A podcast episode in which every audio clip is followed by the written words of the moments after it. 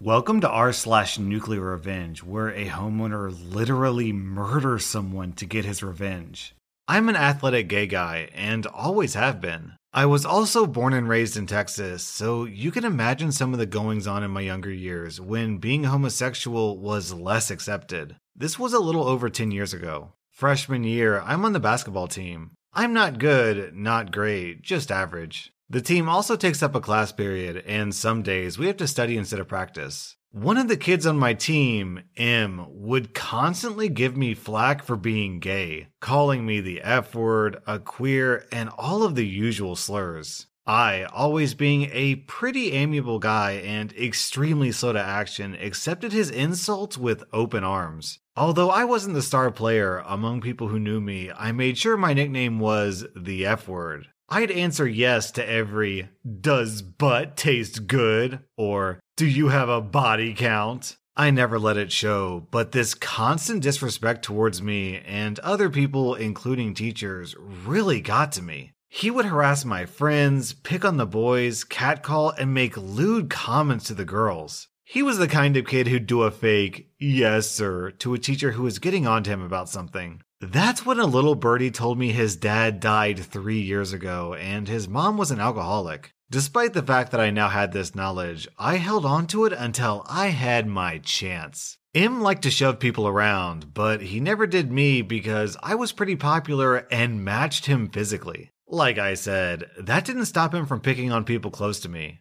I started preparing for the fight I knew would come, working bags, learning footing, all the good stuff. After three months of preparation, I felt ready. He came upon me in the bathroom, talked some smack I don't remember. There were a few of his buddies. Perfect. Remember how I said his dad died? I said, okay, daddy issues. Can I call you that? Is not having one really considered a daddy issue? By the way, why are you so fixated on gay sex? Why do you ask so many questions? Do you want to try it? Or was the last thing your dad did to teach you how to suck blank? Admittedly, not the best as I type it out, but mean enough. This got him enraged. All the better. He charged at me through the narrow part of the bathroom. My back was to the wall and he was moving too fast. I got out of the way and he harmlessly flung himself against the wall. Harmlessly for him and me.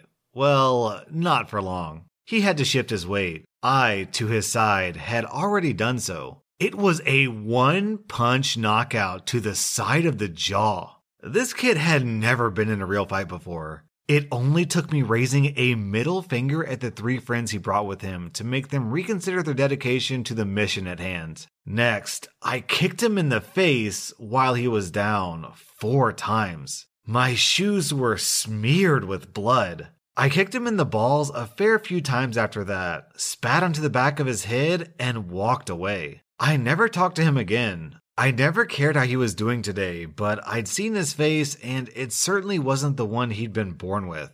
Naturally, word of the fight spread around. I got in some big trouble, suspension. But the motto, don't mess with the F word, spread around real quick. As far as I know, nobody ever did.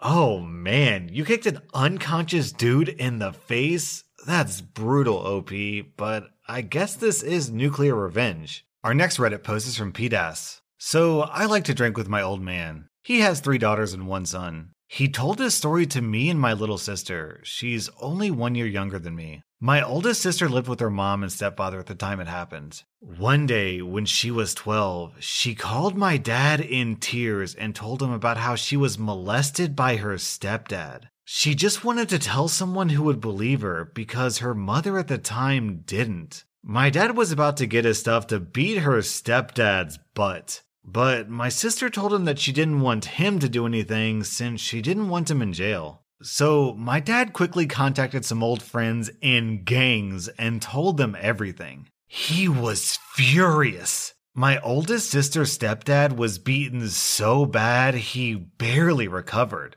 Her stepdad and mom separated not long after. My dad made sure to call his work and tell them everything, got him fired. My dad made sure to know everything about this man so he could ruin his life as much as possible. When the stepfather got to a new city and my dad got word of it, he made sure he got another extra beating or two. This went on for years on end. My dad was told a few years ago that the abuser sits in a wheelchair now and he can barely do anything by himself. My dad's still not satisfied. If it were up to him, he would be dead. No one hurts his children. Man, the subreddit makes me feel weird because here I am getting excited and smiling about a story where someone gets beaten within an inch of their life. Our next Reddit post is from Dark1859. Backstory This part of the story takes place shortly before 2000. In my state, we have numerous retiree communities that are run by HOAs. The vast majority of them, in my experience as a respite and rehabilitation provider, can be summarized simply as near to full on tyrannical in their intercommunity politics, often targeting members out of their clique while heavily favoring those who fell in line. In this case, it all started with Richard and the new HOA board.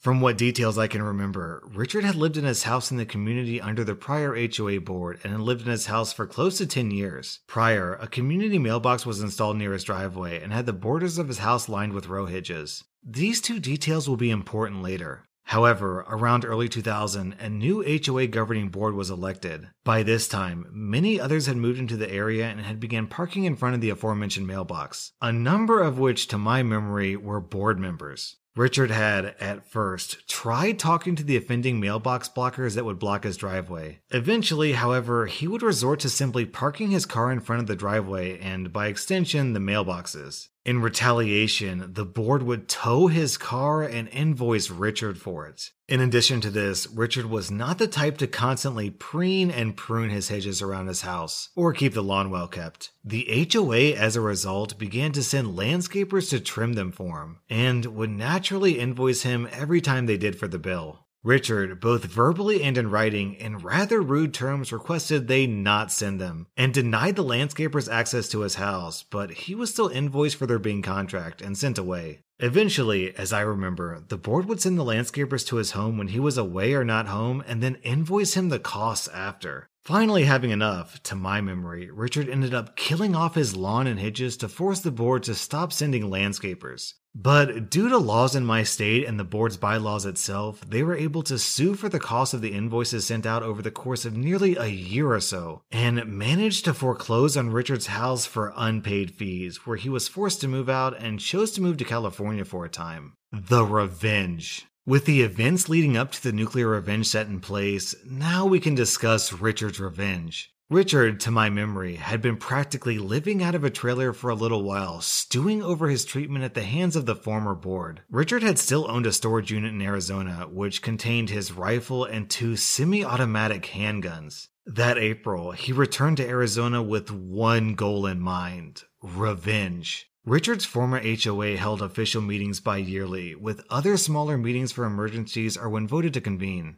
Richard entered the board's meeting with his weapons firing and killing two board members outright, wounding one more and wounding another during a scuffle with another man trying to wrestle his rifle away from him. When later questioned why he committed the crime, his only response was, I was getting even. Later, Richard was sentenced to death for the murders, passing of natural causes while still on death row. In the end, as I recall, the HOA was disbanded for some time following the wake of the murders. They have at this point reestablished, but from what I recall, they've been quite careful who they elect to the board. So OP posts some links to some news articles, and sure enough, it's completely legit. It turns out he shot one lady in the back and another in the head. Normally, I like to crack jokes and even glorify the people in these stories, but not this time. I'll definitely agree that the board kind of screwed this guy over, but my god, this is a completely disproportionate response. This isn't revenge, this is straight up premeditated murder. Our next Reddit post is from Atlas Black. This is a long one, but if you stick with it until the end, you'll learn how I was framed and fired from my job, and accidentally set off a chain reaction that led to a staff overhaul with several managers being fired and moved to other restaurants. The general manager being fired and getting a divorce, and one of the managers being investigated by the FBI and ultimately arrested, as well as several of the workers being deported. I used to work at an upscale restaurant owned by a large corporate entity that owns several different restaurant brands. I worked there for about three and a half years before they eventually fired me, but more about that later. First, I want to give you an idea of my role there. My role at that job was a little of everything. Since the day I started working there, I took it upon myself to learn as much as possible. I was very persistent with management when I wanted to learn a new department. I started as a server, but eventually had worked my way into different departments and job titles like carryout, hosting, bartending, barbacking, banquets, catering, and deliveries. My singular goal while working there was to make myself available for as many hours as possible. I was being paid about 12 bucks an hour, though that fluctuated if I was working as a bartender or server and making tips. Eventually, it was noticed by management how I fit best into one of the non-tipped positions. I was so good at it that they decided to try me out as an unofficial supervisor over the team that worked and carry out catering and deliveries, as those were all one department. I knew this was going to ultimately mean a few less hours since I would only be working one department, so I negotiated with management to increase my pay by about a buck fifty. Since I was taking on additional responsibilities, they were satisfied with the pay increase. I was trying to get as much money as possible. I just wanted to be able to pay my bills and still have a little money left over for fun. I was living in the highly taxed city of Chicago, which is in the already highly taxed state of Illinois. So it was pretty difficult to make ends meet and still have money left to enjoy my life. I'm a person of simple pleasures and I can enjoy things for long periods of time, so it didn't take much money to be happy. A video game could hold my attention for several months, sometimes even years. I had a family pet that I brought with me to Chicago, so that counted as an extra expense. Not long after I started this position as the unofficial supervisor, I got a girlfriend, so I was also going out more often and spending money on her. With my position and some smart budgeting, I was able to afford all of this. The money wasn't an issue, but management had a high turnover rate, so the incoming managers often didn't know what the department entailed or how important hours were to workers of these departments. Eventually, it was noted that our current general manager was going to be fired and replaced. The incoming general manager was supposed to be some rock star when it came to improving restaurants. We looked up his name and found him as the first search result on Google. But the entry wasn't some glowing review of his work ethic or of his impeccable ability to improve the way a restaurant runs. It was actually a mugshot and a police report filed for repeated domestic abuse. This is important later. We'll call him Harvey. Shortly after Harvey came in and started making changes, one of our best managers gave her resignation. She refused to work with him, and like an effing oracle, told us to expect lots of sexual harassment, misogynistic comments, and for him to eventually run this place into the ground. Not long after she left, our general manager began replacing our current managers with handpicked people that he had worked with in the past. Eventually, all but one manager was replaced. That manager was the kitchen manager. We'll call him Frito. Frito had been there since I started working there. He seemed to be somewhat of a chameleon, as in, his values and ethics seemed to change depending on who his boss was. Honestly, I sort of applaud his survival instincts, but ultimately see him as a suck up and traitor. Harvey never really replaced the manager for our department, so we ran without a lot of oversight. Unless you count me as a supervisor, we didn't constantly have someone breathing down our necks about how things should be done. Our department had some hiccups here and there, but it still ran really smoothly. Since we didn't have our own manager, we often had to radio for a manager to come help us out on things that needed a manager card for approval. Frito would always be the one to answer these calls since the kitchen was closest to our department. Over time, the new team of managers started to see Frito as the manager of our department as well. However, the hourly team that worked there still saw me as their supervisor. This meant that anytime Frito was trying to make changes that would ultimately hurt us, the team relied on me to mitigate those disasters or to negotiate with Frito to let us do our jobs the way we had already proved worked really well. Over several months, Frito and I would butt heads dozens of times. He and I were constantly arguing about how important hours were to the workers in this department. He had it in his head that we should be living off tips like servers. But since most of our orders were carryout, they came in through Grubhub, and Grubhub doesn't tip. We didn't have a lot of deliveries in a day, and the tips we got from those were maybe $10 if we were lucky. But splitting 10 bucks four ways doesn't add up to a lot. It just showed that Frito had no clue what he was talking about. Eventually, we had a meeting with Harvey, Frito, and all the workers of this department. It was marketed as a chance to voice all of our grievances and concerns with the changes they wanted to make with no chance of retaliation. So, the workers did exactly that. They talked about how Frito was trying to cut hours even though he isn't our actual manager. When it was brought up that they were attempting to hire someone to be the manager, the team suggested that I take over since I'd already been supervising them and running things smoothly for the past several months. I was also the one that management consulted with when writing schedules, as I had an understanding of the days some workers could and couldn't work depending on their school schedules or family life. I could see at the moment it was suggested that Harvey and Frito made the decision on the spot that I had to be gotten rid of. Although they didn't say it, I could see the look they gave each other and instinctively knew that my days at this place were numbered, and my job was going to be getting the axe one way or another. They made a bunch of promises to us about not cutting hours. They told us that they would stop sending all but one person home early and only leaving one person to clean everything and close up by themselves, as this wasn't a small department and it was simply too much for one person to do alone while still meeting health and safety standards.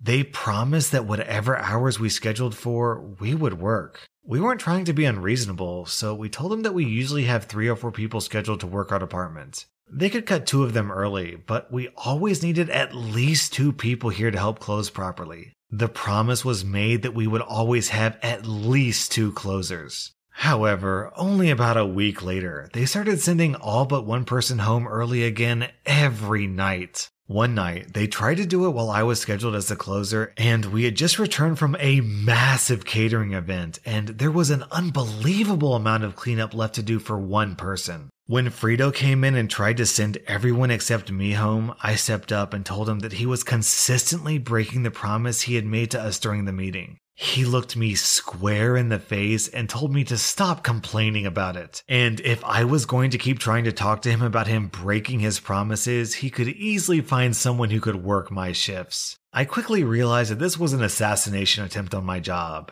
He wanted me to press it further. So I backed off and started cleaning. I ended up having to stay way late, and that meant overtime pay anyway.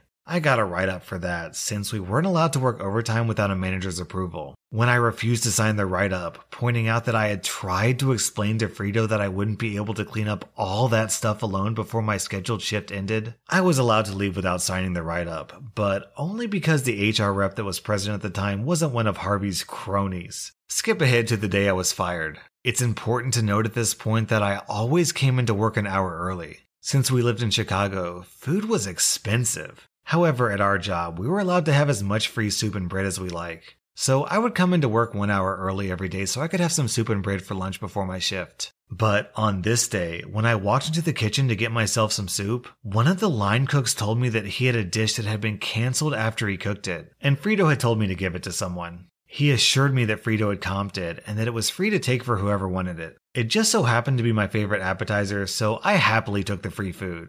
Not long after I got to my booth, both Harvey and Frito approached me and asked me if I had put in a ticket for that food. I told them that the line cook had given it to me and said it was the canceled order that Frito had already comped. Frito looked dumbfounded and said he had no idea what I was talking about. So Harvey told me, I think you know that's theft. Go ahead and finish the food and then grab your stuff and go. That's the last meal you'll be having here. I tried to explain to them that I had been given this food by the line cook, but they refused to listen. So I offered to take them to the kitchen to clear it up with the cook. But by the time I'd gone back to the kitchen with them to talk to the line cook, he had already gone home for the day. I had no choice but to gather my stuff, say my goodbyes, and head home. On my way out, I told the people working my department that afternoon what had happened. Exactly as it happened. They were shocked and angry, but mostly sad to see me go. I decided that on my way out, I would stop by the accounting office and pick up any tips that may have been dropped for me that week, just to make sure I didn't get screwed out of that money. Before hitting down, I had this gut feeling to just set my phone to record, and I stuffed it into my pocket with the camera rolling. Although the video was entirely black since it was in my pocket, I did manage to get a pretty muffled recording of Harvey and Frito's voices through the door, discussing how things had gone as planned and that they had been trying to get rid of me ever since that meeting with my department.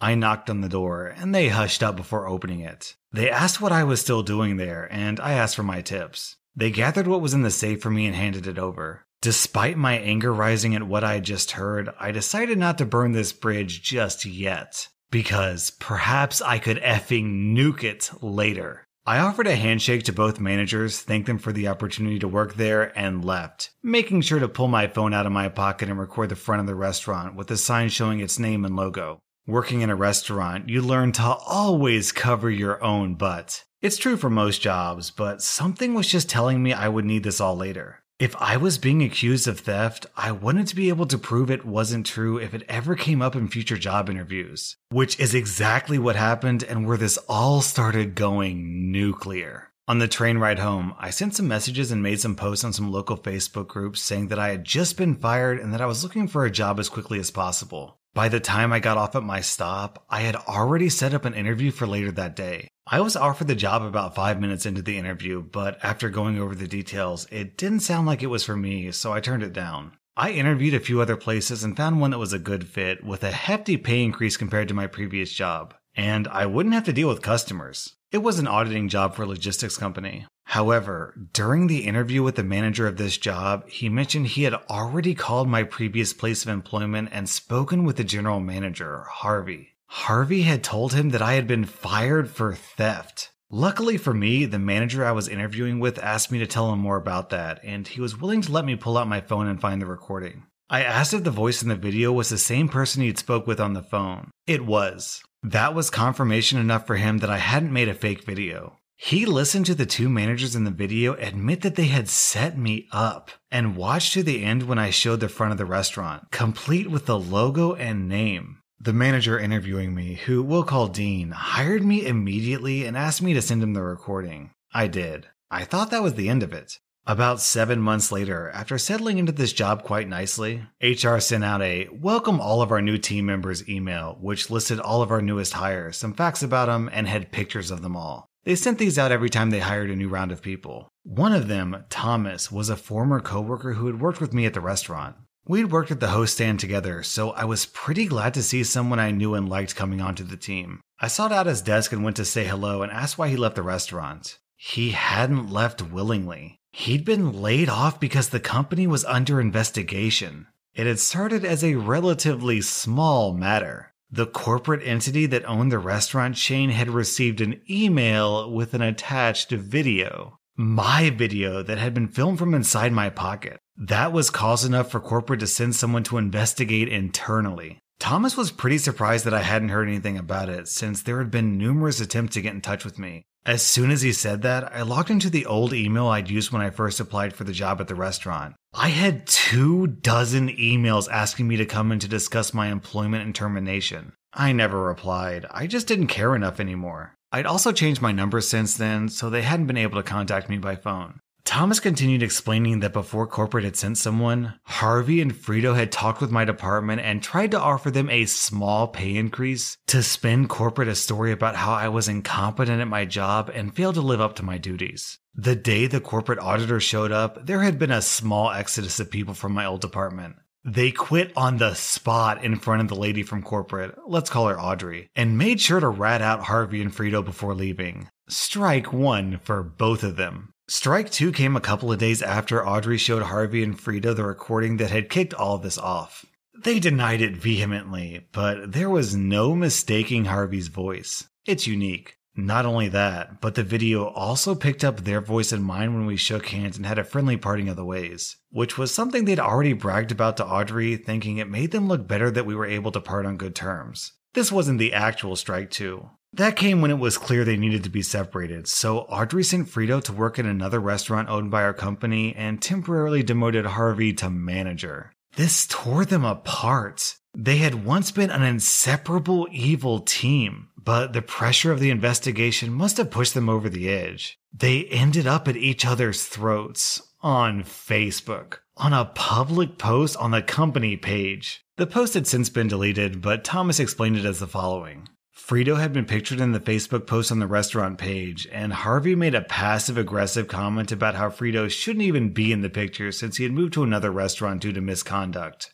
Frito saw this comment and said something along the lines of, At least when people Google my name, I don't show up as the guy that punched his wife. To which Harvey responded, Very funny from the guy who's cheating on his wife with Janet's sister. Janet's not her real name, but Janet was the girl they appointed to officially supervise my old department after they fired me, the unofficial supervisor. Frito replies to that by saying, Like you haven't tried with half the waitresses, they all have stories about you trying to passionately hug them. The post was deleted, but not before it had been seen by Audrey the Auditor. That was officially strike two. Strike three came the next day when Audrey started interviewing the female waitstaff and bartenders, seeing if any of them could confirm that Harvey had tried to make a move on them. All of them were interviewed separately, several of them had similar stories. Every girl that confirmed Harvey had made a move on them all said he had offered to be their sugar daddy if they would send nudes or stay after closing to fool around with him. Harvey was fired, but that isn't the worst of it. Audrey the auditor wasn't just some random woman from corporate. She was the old regional manager for this area and had personally hired Harvey's wife as the general manager of another restaurant in the city. So she called up the restaurant Harvey's wife worked at and told Harvey's wife everything she'd learned from the female wait staff. We learned later that they had gotten a divorce over him trying to cheat on her after she'd already given him a second chance to change after he beat her. I don't know what compelled her to give him a second chance after something like that, but she sure didn't give him a third. After firing Harvey, the line cook who had given me the food was interviewed by Audrey. I don't know how it came up, but at some point, he had let it slip that he was an illegal immigrant. She had his file in her hand with an Illinois ID and social security number on file, so this confused her and she pressed him for more information. It turns out that Frito had some connections and had his own miniature black market going on where he would have fake social security cards and IDs made for the illegal immigrants he was hiring at reduced wages. It had been going on for at least four years.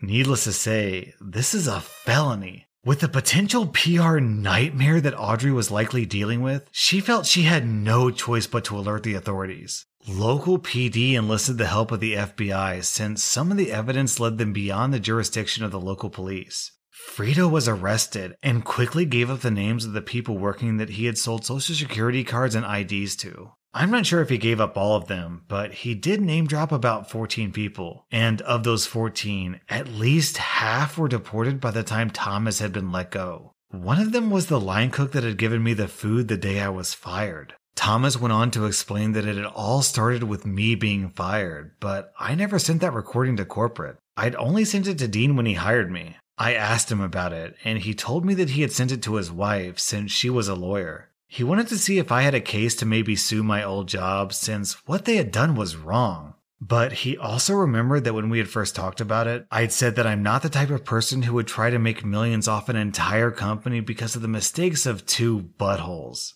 But I had also said that it would be pretty sweet to see them lose their jobs too. So his wife had been the one that sent the video to the legal team at the corporate headquarters of my old restaurant job. My boss and his wife were both just trying to get two scumbags fired for what they did to me but ended up pulling a thread so long that it didn't end until there were sexual harassment accusations, revelations about managers cheating on their wives with girls related to people they had placed in positions of authority, a divorce, mass layoffs pending investigations, a staff overhaul, an FBI investigation into what could be considered black market dealings of falsified government issued documents and at least a half dozen deportations and probably as many as 14. I don't know if this counts as nuclear revenge as I didn't actively pursue it, but Thomas ended up showing me that even if it wasn't revenge, it was definitely nuclear, and the crater it had left was massive. Yeah, nuclear revenge doesn't exactly apply. I think it's better to call this something like nuclear karma. That was r slash nuclear revenge. And if you like this video, then hit that subscribe button because I put out new Reddit videos every single day.